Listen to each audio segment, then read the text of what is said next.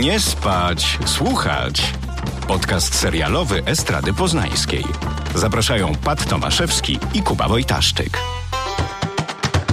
Dzień dobry Państwu, witamy w kolejnym odcinku podcastu Nie spać, słuchać. E, dzisiaj będziemy rozmawiać o dwóch e, serialach, które są, są zupełnie niepowiązane. Są tak zwanymi serialami od czapy. I pierwszym e, jest to mm, serial, na który bardzo długo czekałem. Nazywa on się WandaVision. Mm, I jest to pierwszy krok e, Marvela i Disneya, mm, aby przenieść superbohaterów e, znanych z filmów na mały ekran mm, i jakby jeszcze bardziej zagłębiać to uniwersum marvelowskie e, i oddać je zgłodniałym fanom. Wanda and Vision, aren't we a five pair? This is our home now. I want us to fit in. Am I dead? No. Why would you think that? Because you are? We are an unusual couple, you know. Oh, I don't think that was ever in question. Jakby wszystkie odcinki wyreżyserował e, Matt Shackman i jest to pan, który no, jest na scenie serialowej bardzo mocno obecny, bo mm, był związany z takimi produkcjami jak Sukcesja, jak Gra o Tron, u nas w Filadelfii, Billions, jakby tych, e, Żona Idealna, jakby tych seriali jest e, bardzo dużo w jego e, serialografii, powiedzmy tak. Mm, no ale może zacznijmy, Pat, od tego, mm, jaki ty masz stosunek do Marvela i mm, z czym on ci się kojarzy, czy nie wiem, dorastałeś z nim, czy po prostu jest to gdzieś takie, no nie wiem, wtłoczone przez to, że oglądasz dużo filmów i innych produkcji? No, Polska jest y, krajem, który był bardzo długo zamknięty za żelazną kurtyną i do nas popkultura nie docierała, ale jak tylko po 89 roku te wszystkie wrota się zaczęły otwierać, to pewne elementy napływały. I na przykład ja pamiętam, że miałem jakiś zbiór komiksów o Spider-Manie już w dzieciństwie, bo mój ojciec zaopatrywał Peweksy lata, lata temu. Pamiętam, że były takie grube wydania, zbiory komiksów tam od lat 70. i raz taki zbiór przeglądałem, ale on nie był mój. I, I z to mi się kojarzyło, bo u nas co to był? Kajko i Kokosz, teraz zmarł twórca Tytusa Romka i Atomka. Tak, Papcio Chmiel. No ja, ja pamiętam tylko y, Kaczora Donalda nie? z lat 90. Tak, no i u nas takiej kultury, właściwie, bo to nie komiksy, to nowele graficzne, to tak ktoś by się nawet tak. obraził, jakbyśmy użyli nazwy komiks. To u nas kultury nowel graficznych nie było, nie było tej, wiesz, takiej niby wojny kilku wydawnictw i ich bohaterów, tak jak tego uni uniwersum. Jak zaczęły pojawiać się te wszystkie filmy, no to dobrze wiemy, że te wszystkie pierwsze próby, no nie były zbyt udane. Kojarzymy Spider-Many z Tobey Maguire'em, kojarzymy no. fantastyczną czwórkę z Jessica Albą. O, to było złe bardzo. No. A ta druga fantastyczna czwórka nie była lepsza wcale. Nie była lepsza, a tam Katie tak. Mara grała. No. Tak, pamiętamy wszystkie Batmany i te Supermany. Pierwsze mm, w Stanach ekranizacje komiksów to już były lata 60. i 70., bo były seriale tak. związane z Batmanem i z Supermanem. No, u nas to było zupełnie obce, chociaż ciekawie się ogląda teraz te wszystkie produkcje sprzed lat. No, my nie kształciliśmy się w tym, więc u nas we krwi tego nie było aż do czasu, bo teraz jak patrzymy na tych małych chłopaków, którzy wiesz, od trzeciego roku życia wszędzie biegają w pelerynach marvelowskich albo w przebraniach Tonego Starka, to widzimy, że dopiero teraz my w Polsce mamy to, co oglądaliśmy w produkcjach telewizyjnych albo serialowych w latach 80. i 90. Oni żyli tą popkulturą tak jak my teraz dopiero możemy to robić. Tak, dokładnie tak jak mówisz i tylko to też jest pytanie, no bo jakby tych komiksów e, wyszło masa, jakby to jest od lat, od dziesiątków, od dziesiątków lat produkowane i tych przygód było naprawdę setki i jakby teraz komukolwiek pewnie będzie trudno nadrobić e, całość. Mm, I ja też mam takie wrażenie, bo ja Marvela lubię mm, na takim poziomie, powiedzmy, bym powiedziałbym przeciętnym, a to tylko dlatego, że po prostu, tak jak właśnie mówimy, nie miałem e, dostępu do tych komiksów. Jedyne co pamiętam, no to już wielokrotnie powtarzałem mm, e, serial X-Menów, znaczy animację, mm -hmm. którą gdzieś widziałem w dzieciństwie, ale to też wszystko było takie, powiedziałbym, przyswajanie po prostu mimowolne że nie wiedziałem, że to jest Marvel, e, nie wiedziałem, z czym to się je za bardzo, no wiedziałem, że są X-Meni. Jeszcze nie było internetu, więc tym bardziej nie mogłem tego e, nigdzie sprawdzić. No a jeżeli chodziłem w mojej małej miejscowości do kiosku ruchu, no to jakbym powiedział, że proszę komiks Marvela, no to pan by się popukał, proszę, tutaj jest Agora, w środku jest Agorka, może sobie pan poczytać. Znaczy... Detektyw mamy, jeżeli chodzi o komiksy, tak. No dokładnie, to jest na takiej zasadzie. I, I teraz wiesz, jakby oglądam te Marvele, lubię je, lubię przygody tych, tych postaci, mm, ale to jest wszystko takie Wydaje mi się, że trochę sztuczne jednak mimo wszystko. I, no bo my się na tym nie wychowaliśmy, my nie rozumiemy tak. tej całej kultury, bo tam jest bardzo dużo odniesień do amerykańskiej e, Dokładnie. rzeczywistości danych dni i dekad. Ja na przykład, no, bo w tym mówisz o tym Marvelu, ja mam taki stosunek, że kiedyś bardzo lubiłem te filmy, ale im starszy jestem, tym bardziej widzę, jakie one są schematyczne. Mhm. I na przykład ja nie mam ogromnej potrzeby, żeby ponownie zobaczyć tam wszystkie te dwadzieścia kilka filmów, bo dokładnie nie musisz oglądać i wiesz, co będzie w każdym z nich jedyna rzecz, która dla mnie wyróżnia te wszystkie filmy od innych, to jest poczucie humoru, które jest super. No a czego na przykład w DC nie mamy? Chciałem Którego nie ma zupełnie, tak, i krwi nie ma, i dobrej jakiejś przemocy, i fabuły, i sensu. No, trochę tak. Ale rzeczywiście jest to tak, że one są przyjemne do oglądania, ale dla mnie na raz, no ewentualnie na dwa, ale potem to jest tak, że one siedzą u mnie na półce, nie mam ochoty ich znowu zobaczyć. Ja właśnie tak teraz planuję jednak odwiedzić wszystkie, może nie wszystkie Avengersów, ale te dwa ostatnie na pewno, no i oczywiście um, Black Panther, bo lubię tak, ją super bardzo. Dobra, no i teraz dostajemy od Disney Plus serial e, WandaVision. Który ponoć jest powiązany ze światem Marvela, ale jeżeli ktoś widział Avengers Endgame, to wie, że jest to bardzo ciekawy zabieg, bowiem Vision nie żyje, a w serialu żyje.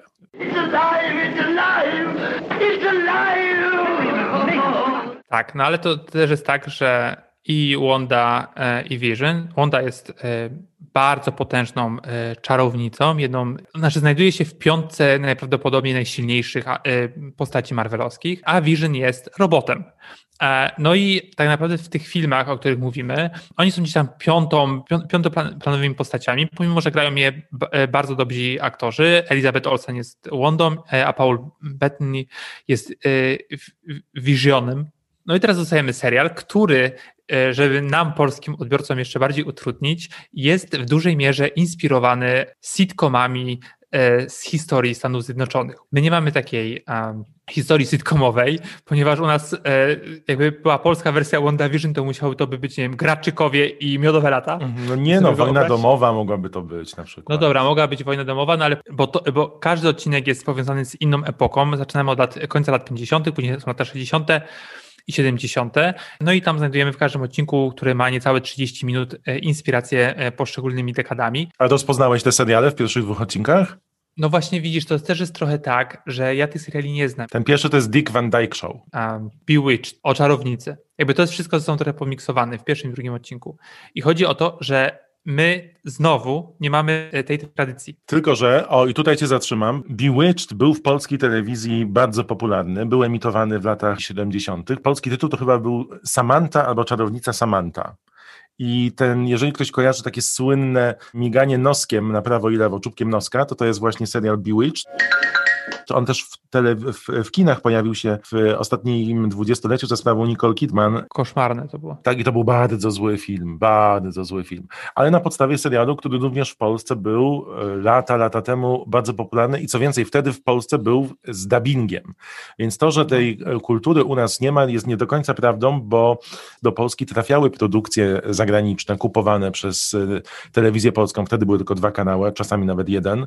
I tylko one miały wszystkie polską ścieżkę dźwiękową. I gdzieś czytałem, że w polskich wersjach e, śmiechy usuwano. Bo Polska po prostu nie jest śmieszna i trzeba po prostu płakać tylko dlatego. I rzeczywiście ten drugi e, odcinek jest obiłyczny, ale o czym opowiada to WandaVision, bo do tego jeszcze nie doszliśmy. Dobrze, tylko jeszcze powiem, że trudno mówić o tym, że, że jakby kontakt, yy, znaczy ty, tym kontaktem, że mamy ten kontakt z tymi, tymi, produkcjami, trudno nazwać, że możemy mieć sentyment do nich, bo, mhm. no bo po prostu tego było za mało. A serial opowiada o tym, no, że właśnie Wanda i Vision y, zaczynają życie na przedmieściach w małym miasteczku w Stanach. I y, jakby są w tym w, w takim se, świecie serialowym. Są sąsiedzi, e, no i oni właściwie my nie wiemy, ani oni nie wiedzą, czemu tam są, e, jaka jest ich, ich e, przeszłość, tylko po prostu wiedzą, że przyjechali, są nowożeńcami i zaczynają tam życie. E, no i to jest na bazie sitcomu, że jakby każdy odcinek jest trochę ze sobą powiązany, ale raczej nie. I to jest bardzo dziwne, ponieważ kojarzymy produkcje marvelowskie właśnie z, z walką dobra ze złem, z ciągłą akcją, a nie z takim, powiedziałbym, no raczej grzecznym produktem popkultury, który ma nas e, rozbawić. E, no i oczywiście e, Marvel nie byłby sobą, jakby nie odwrócił tej konwencji.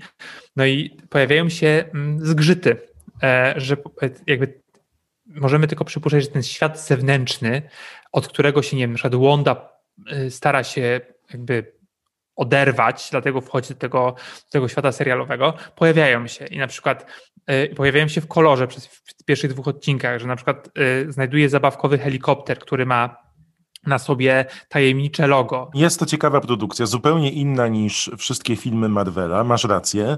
Dodajmy, że moc Scarlet Witch, czyli Wondy, rybki zwanej Wandą, polega na tym, że ona potrafi zaklinać rzeczywistość całkowicie. No i to jest najpotężniejsza siła. I od razu pojawia się pytanie, co się stało, że ona jest w tej rzeczywistości. Dlaczego stworzyła sobie ten świat lat 50., 60., idealnych amerykańskich przedmieść, ale wszystko, wszystkie te easter eggsy, czyli te dodatki specjalne, które widzimy w pierwszych dwóch odcinkach, sugerują, że może tam być nie z własnej woli. Tak. Albo, tak. że jest, to jest jej odpowiedź na jakąś traumę, co by było zgodne z tym, co działo się w ostatnim odcinku sagi Avengers Endgame. Nie wiem, czy zwróciłeś uwagę, na to słowo sword, które się pojawiło już dwukrotnie. Oczywiście. I dla tych, którzy nie są wtajemniczeni, to może być rozwiązanie całej zagadki, bo SWORD to jest najnowsza rzecz w całej sadze marvelowskiej. Agencję mm, antyterrorystyczną i wywiadowczą, taką międzygalaktyczną SWORD powołał Joss Whedon, twórca Buffy po strachu wampirów, który dołączył do świata marvelowskiego, podając nam Avengersów właśnie powoli nam te światy zaczynają się łączyć. I być może będziemy mieli do czynienia z tym, że wyjaśnienie tej całej zagadki związanej ze Scarlet i Vision ma właśnie jakieś konotacje z tą nową agencją SWORD. E, a propos tych właśnie easter eggsów i tych postaci drugoplanowych, które się pojawiają, e, no to największą, największym zaskoczeniem i oczywiście powodującym uśmiech na mojej twarzy e, jest to, że mm, pojawia tam się Katrin Hahn, ona czyli moja ukochana aktorka i ona gra jej imię w serialu to jest Agnes, ale jak sobie poszukamy głębiej, no to ona najprawdopodobniej jest Agatą. Agata to jest bardzo potężna czarownica, która jest w niektórych komiksach marvelowskich um, z, ze Scarlet Witch jakby jest jej mentorką, a w niektórych jest jej e, wrogi... Przeciwniczką. Przeciwniczką. Wrogini, ale ładne imię. Ona jest absolutnie fantastyczna. W trzecim odcinku no już jakby pękają te takie tajemnice, które dwa pierwsze odcinki y, stworzyły. No i faktycznie no już y, robi tam się dosyć gęsto od akcji. No jest tych powiązań bardzo dużo, ale tak naprawdę, no właśnie zastanawiam się, czy jeżeli ktoś nie jest w ogóle mm, w świecie marvelowskim, czy do tego, do tego w ogóle zajrzy. Bo jest to dosyć hermetyczne, mi się wydaje, mimo wszystko, bo to, no bo jeżeli spojrzeć na to jako zwykły sitcom, e, bez tego drugiego dna, no to jest to dosyć przeciętne. Pomimo, no, że grają dokładnie to chciałem, to chciałem powiedzieć, że tak naprawdę wchodzisz w konwencję, gdzie masz 20-minutowy odcinek, w którym najważniejszych informacji to masz dwie minuty, a reszta to jest próba nie wiem, sztucznego rozśmieszania publiczności, bo to jest, no, tak jak powiedziałeś, to jest sztuczny śmiech i to są sytuacje, które nie są aż tak zabawne.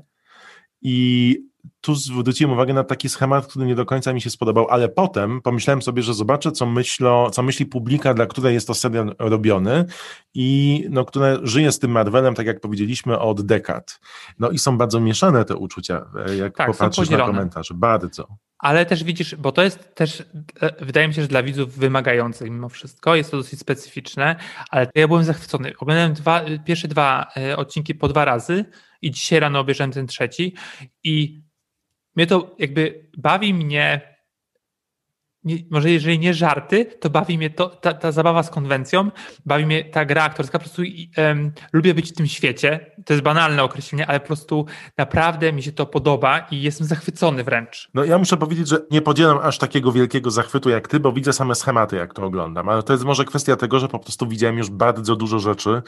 Kilka lat temu mocno wszedłem w świat Marvelowski i poczytałem sobie też o różnych postaciach bardzo dużo i no, dla mnie nie jest to aż tak super zaskakujące, jak myślałem, że będzie. I rzeczywiście jest, jest dużo easter eggów związanych z innymi postaciami, nawet słyszymy głos e, agenta z, e, chyba z kapitana Marvela właśnie, albo Stora. No, muszę przyznać, że mm, Fajne są te smaczki dla kogoś, kto kocha Marvela i lubi Marvela, ale dla innych osób to może być serial, który będzie trudny. Szczególnie, że trzeba czekać cały tydzień na kolejny odcinek, w którym może coś się wyjaśni. Znając moce jednej i drugiej postaci, no jesteśmy w stanie przewidzieć, co mniej więcej się dzieje. Pytanie tylko brzmi, w jakim czasie to jest, nie? To to jest to naj, naj, najważniejsze pytanie. Tak, i no, no, trudno spekulować, w sensie być może będzie tak, jak mówisz, że te rozwiązania będą proste. Okej, okay, jakby ja to przyjmuję. Y, też y, w marcu y, wychodzi um, Falcon i Winter Soldier. Falcon and, and Winter, Winter, Soldier i to ma być bardziej konwencjonalne um, um, zagranie. To znaczy... Ja najbardziej czekam na Lokiego. No właśnie, a ja najmniej. Boję się, że to będzie właśnie z kolei coś takiego jak, no bo on jest złą postacią, a jednocześnie lubimy go, no bo jest taki e, mm, ekscentryczny, jednocześnie zły, nieprzewidywalny, e, a jednocześnie ten aktor, który go gra jest e, mm, fan favorite, więc wiesz, no jakby lubimy na niego patrzeć. Tom no to będzie jest fajnie... super, jeszcze fajnie tańczy. I to będzie coś w stylu takiego, że po prostu e, kibicujemy po prostu złej postaci i, i no ale okej. Okay, no i dobrze, ty powinieneś kibicować. No raczej. Ale chodzi o to, że chodzi o to, że um, nieważne jakie te produkcje będą, bo jedne będą gorsze, drugie będą lepsze, bo ich zapowiedzieli ich dziesiątki. To wszystko jest faza czwarta Marvela tak. właśnie. No i zakładam, że będę wszystkie oglądać. Ale, no bo to jest po prostu, ja lubię ten świat. No to dodajmy jeszcze tylko, że to nie jest pierwsza przygoda Marvela z telewizją. Pierwsza to byli agenci Tarczy i agentka Carter, nawiązująca do Kapitana Ameryki na kanale ABC. Potem Marvel podpisał lukratywną umowę z Netflixem i dał nam Jessica Jones, nadal uważam, że to jest bardzo dobry serial. Dał nam Daredevila, który był dobrym serialem, ale potem coś z nim się stało. Dał nam Pani Shera w krótkiej formie i Luka Cage'a, Defendersów i Iron Fista, który był najsłabszą odsłoną tych wszystkich przygód telewizyjnych Marvela. I potem e, wypowiedział tą umowę Netflixowi, żeby właśnie połączyć się z Disneyem i przedstawić wreszcie świat superbohaterów znanych z kinowych odsłon na małym ekranie. I zobacz, ta pandemia myślę, że mogła się też przyczynić do tego, że dostajemy więcej tych produkcji z głównymi bohaterami filmów e, w odsłonach telewizyjnych. Na pewno miało być też tak, że WandaVision nie był pierwszym wyborem, tak. E, ale po prostu szybciej skończyli niż, e, niż inne tytuły. E, I wydaje mi się, że dobrze, bo jest to naprawdę coś ekscentrycznego mimo wszystko, coś innego, czego nie mogliśmy, nie mogliśmy się spodziewać. No ja czekam. Jakby dzisiaj widzisz, o godzinie, nagrywamy to o godzinie 12, ja o godzinie 10 już oglądałem po prostu trzeci odcinek, nie mogłem się go doczekać, więc e, fakt, że to mogłoby wyjść wszystkie naraz, ale to już tak. był wiesz, po całym sezonie. E, A ile odcinków będzie w tym pierwszym sezonie? Dziewięć. Dziewięć. No to przed nami jeszcze sześć tygodni rozkminiania o co chodzi w Wanda and Division. Nie Wanda and Division, tylko Wanda Vision. Wanda Vision. Wanda and Division. Wiesz, jaki by mogli mieć zespół? Ta, ta, no na pewno. Wanda i Wanda. A gdyby ktoś tak przetłumaczył to na polski? Wanda i Wizja. Wizja Wandy. Wizja Wandy. Wizja Wandy i Bandy. To teraz y, zmieniamy temat. Zupełnie inny serial, niezwiązany z Marvelem. Wyszedł spod e, batuty Martina Scorsese. Niedawno mówiliśmy o Martinie e, ze względu na jego córkę, która pojawia się w serialu We Are Who We Are. Francesca ma na imię. Martin Scorsese rzadko kiedy robi seriale i wziął na tapetę postać, którą podążał. Choć nie za długo, bo w niektórych odcinkach chodzi w te same miejsca po tej samej ulicy. Tak. Zauważyłeś to? Nie chciała za bardzo, pewnie jej się nie chciało chodzić, wiesz? Albo było Martin, bo Martin Scorsese ma już tam ponad 80 lat i pewnie było tak, Boże, ile trzeba kręcić. Niech ona przejdzie tą ulicą i damy to 6 razy. No. Wydaje mi się, że generalnie oni to kręcili dzień. Dobrze, co to... A to ładne. No nie powiedzieliśmy tytułu, nic nie powiedzieliśmy. Nic, no ale wszyscy wiedzą o co chodzi. Wszyscy wiedzą. Fran Lebowic, to nie jest Fran Fine, chociaż to by było super, gdyby tak zrobić dokument o, Fra, o Niani Frani. Hey Fran, uh, I actually never heard of you before. That's really a good way to break the ice. Ladies and gentlemen, the one and only Fran Lebowitz. People are frequently infuriated by me because I'm filled with opinions. I should write a manifesto, the title of which would be Pretend It's a City. Fran Lebowitz to jest amerykańska eseistka, pisarka. Tam było takie ładne e, określenie obserwatorka nowojorskiego życia. Tak, fajna praca, poproszę. Obserwator Poznania. Tak, i to jest serial dokumentalny, który pojawił się na Netflixie. Niektórzy porównują to do How to with John Wilson, bo też na tapetę jest brany Nowy Jork i obserwacja osób, y, które patrzą na to miasto z zupełnie innej perspektywy. Mamy perspektywę literacką i ja tylko dodam wstępem, że oglądając Pretend It's a City miałem wrażenie, że widzę żeńską postać Kuby Wojtaszczyka na ekranie. E, ja się z tym nie zgodzę. E, Narzekają tak samo.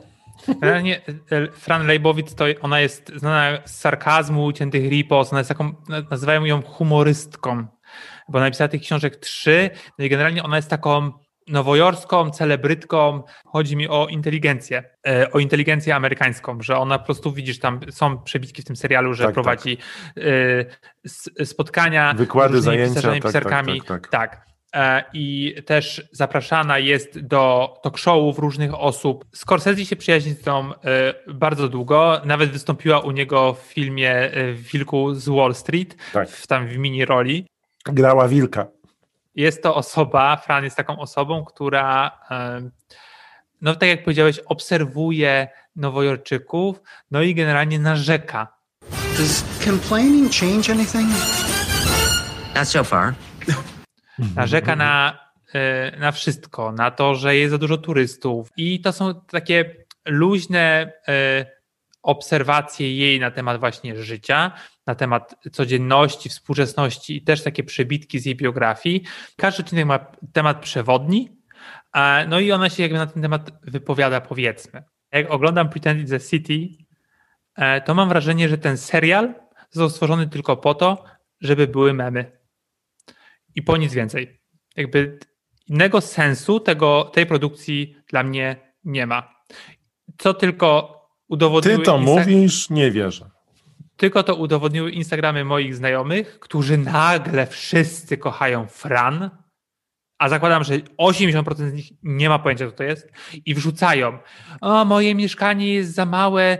Yy, nie, szukam mieszkania, które będzie yy, tak duże jak moja biblioteczka, bo ona coś takiego mówi, albo, albo coś jeszcze takiego powiedziała. W sensie, No, ale czemu cię no, to i- denerwuje? To źle, że poznanie kogoś na nowo? Kto, kogoś, kto jest sarkastyczny, Nie, cyniczny? No ale właśnie o to chodzi, widzisz, że to jakby to, że ona szuka mieszkania y, takiego dużego jak, żeby zmieściła się jej biblioteczka, y, to nie jest obserwacja rzeczywistości. No to są na takiej zasadzie, że to nie jest Nie, wyciągasz jedno zdanie, to zupełnie inaczej odebrałem w innej konwencji. To jest bardzo ciekawe w ogóle, jak ty patrzysz, nie? jakbyś był taki zły na cały świat i na wszystkich. A tam jest ogromna miłość do Nowego Jorku, który jest bardzo specyficznym miejscem, bo to jest ogromna, to jest bardzo niewielka przestrzeń, na której są ogromne budynki i mnóstwo ludzi, którzy mają kontakt ze sobą prawie 24H. I ona patrzy na to ze swojej perspektywy kogoś, kto się po prostu, kto, kogoś, kto narzeka od rana do wieczora. To, to by było bliskie. Na, na, nawet googlowałem, czy Rebowic to znaczy Wojtaszczyk po polsku. Ja myślę, że to nie jest do końca tak, że i, i staram się nie narzekać, to po pierwsze, aż tak jak ona. E, Może jak przesłuchamy I- 42 odcinki podcastów, to chyba jest inny wniosek. Nie, po prostu ja mam wrażenie, że, że, że powstał ten serial właśnie po memy, że przyszedł Netflix, dał czek e, Scorsese mówi zrób sobie co chcesz. E, I to jest bardzo też niechlujnie zrobione przede wszystkim. Tak, tak jak powiedziałeś, że ona chodzi w jednym miejscu non-stop, że no są te same ujęcia. Ja mam wrażenie, że oni kręcili to raz, ona się zgodziła na kilka godzin, tam dwie godziny wywiadu, pogadali sobie trochę, a resztę dokręcili po prostu z, y, z rzeczy, które są dostępne y, publicznie, czyli z tych talk showów, czyli z jakichś ich wystąpień i tyle. To jest cały Scorsese, on lubi wydłużać wszystko, prawda? To on nie zrobił krótkiego filmu, ani krótkiego programu. Może to jest kwestia, że gdyby to skompletować skompresować do mniejszej liczby odcinków, to nie byłoby takiego wrażenia, ale ja na to zwróciłem uwagę i bardzo się śmiałem, rzeczywiście, że złapali ją tylko jak przychodzi przez jeden kawałek ulicy. No, dla mnie to też jest Ale tak, rozumiesz że... to? Ale ja sobie wyobrażam na przykład taką osobę, typu moja babcia, którą zaprasza ekipa filmowa na plan, malują ją, ubierają ją i moja babcia przechodzi 10 minut i mówi, dobra, idę do domu. No, właśnie. Albo też jest na przykład, y, wiele jest takich, no dlatego się czepiam tych memów, ponieważ one z człowiekiem zostają, bo one są śmieszne, no one są humorystką. To są takie wyimki i to jest, a fajnie, śmiesznie. Jakby dla mnie nie ma tam czegoś więcej. Okej, okay, ona obserwuje ten Nowy Jork, jest wredna i przeżyła swoje, okej, okay, trzeba jej to oddać, w sensie, że no jakby pewnie dużo zrobiła dla kultury amerykańskiej, no ale dla mnie tam, wiesz, no jakby byłem bardziej zirytowany po tych półgodzinnych odcinkach niż, nie wiem, rozbawiony. Okej, okay, zaśmiałem się raz, drugi, trzeci, no bo to są śmieszne obserwacje, ale chodzi o to, że to ona przez to, że e, jest tej takiej inteligencji, wiesz, trochę raczej oderwana od życia, no bo jednak ma więcej, dużo więcej pieniędzy i zna osoby takie, a nie inne. Mm, wydaje mi się, że to jest właśnie taki John Wilson dla uprzywilejowanych i inteligentnych, że po prostu z taką pożywką właśnie dla osób, które nie obejrzą Emilii w Paryżu, ale będą się snobować, że teraz y, znają, znają y, Fran Lejbowic i wiesz, i pojawiają się teksty teraz, y, piszą dziennikarze i dziennikarki polskie, jak to Fran Lejbowic, że ktoś napisał 15 lat temu, będąc w Nowym Jorku, wszedłem do księgarni i wziąłem tę książkę do ręki i ją odkryłem. No super, teraz się będziemy snobować na nią, bo Scorsese zrobił o niej film. I wiesz, i to jest jakby może z punktu Amerykanów jest to trochę inaczej, e, jakby postrzegany, ona, ta, ta, postać, niż z naszego punktu widzenia. Że to jest znowu coś, co jest takie nam przez popkulturę trochę sztucznie dane. Wiesz, Wiesz co, ja sobie tak słucham cię i słucham cię i sobie myślę, że bardzo ciężko jest jednak być tobą, wiesz, i patrzeć na świat w ten sposób. Dlaczego? Podoba mi się WandaVision, bardzo proszę, a niekoniecznie musi mi się podobać to. No przecież... To dla mnie, e... zobacz, ja odebrałem sobie to jako próbę przedstawienia nam postaci, którą Scorsese uważa za fascynującą. To jest tak, jak idziemy gdzieś na imprezę. Przypomnę, Kuba, to jest spotkanie kilku osób i poznajesz postać, która opowiada ciekawe historie i chcesz posłuchać więcej tych historii. Ja to czytam na takiej prostej płaszczyźnie. I rzeczywiście ona jest postacią fascynującą, bo rzadko kto tak otwarcie mówi o tym wszystkim, co wiesz, czasami się mówi gdzieś pokątnie. I jest przy tym bardzo dowcipna. Przez to, że jest na platformie, która jest dostępna w ile tam jest 190 kilka krajów, nie? no to załóżmy, że w 180 tam krajach, to nie mają możliwość poznania i może odkryją coś, co, co im się spodoba. No ja nie widzę w tym nic złego, że przedstawiamy ale autorkę sprzed lat komuś. Ale oczywiście, proszę bardzo, jakby wolność. Ja byłem bardziej zirytowany, tym bardziej, że Scorsese zrobił dokument dla HBO 10 lat temu o niej, więc można sobie go zobaczyć. Oczywiście nie ma na polskim HBO, no bo właśnie, przecież po co tak, miałoby no. być. No okej, okay, jakby można sobie to obejrzeć, fajnie. Wiesz, też spotkałem się z taką opinią, że przez to, że Woody Allen jest skasowany, to potrzebujemy kogoś, kto będzie starszy, e, z umiejętnością takiego właśnie ironicznego obserwowania rzeczywistości, że cały czas taki głód takiej osoby, a przez to, że nie możemy już cytować, e, albo cytowanie Woody'ego Allena już jest raczej e, pas, e, to pojawia się ona. E, I okej, okay, dla mnie jest spoko, że zamiast Białego Dziada mamy y, kobietę, to spoko. Jakby okej. Okay. Z białego dziada mamy kobietę. I to powinien być tytuł tego podcastu. Kobieta zamiast białego dziada. No on też jest biała, więc jakby to jest tam jakiś tam minus, ale, e, no ale okej. Okay. No i dobra, no jeżeli tak chcemy patrzeć na rzeczywistość, no to spoko. Zapraszam. Ja myślę, że potrzebuję jakieś wykształcenie psychologiczno-behawioralne, żeby zrozumieć twoją irytację czasem. No po prostu, ja, wiesz, teraz może bardziej się nakręciłem niż to jest wszystko warte, no bo oglądając to, e, no byłem pewnie ten poziom irytacji był trochę mniejszy. No bardziej mnie irytowało to, że to było faktycznie tak niechlujnie zrobione. No ale on ma ponad 80 lat. Kuba. Niedawno wyreżyserował e, Irishmana no, i on nie był niechlujnie zrobiony. I jak długo trwał? No za długo trwał. No to prawda. To jest e, Pretend It's a City po polsku. Fran Lejbowic, udawaj, że to miasto. O matko. Udawaj, że to jest ważne. Aha. Zarówno One Division, jak i Pretend It's a City można już zobaczyć. To teraz przechodzimy do sekcji polecamy. Mhm. E, ja, ja, chciałem polecić e, znaczy jesteśmy teraz w tygodniu, w którym e, Trump powiedział sayonara, w sensie my powiedzieliśmy, znaczy nie my, Amerykanie powiedzieli sayonara Trumpowi. Trzeba powiedzieć, że jego obecność na scenie politycznej e, Stanów Zjednoczonych zrobiła bardzo dużo dla komedii osób, które naśladują jego głos, mimikę i tak dalej, było na pęczki. No ale teraz pytanie powstało, co po?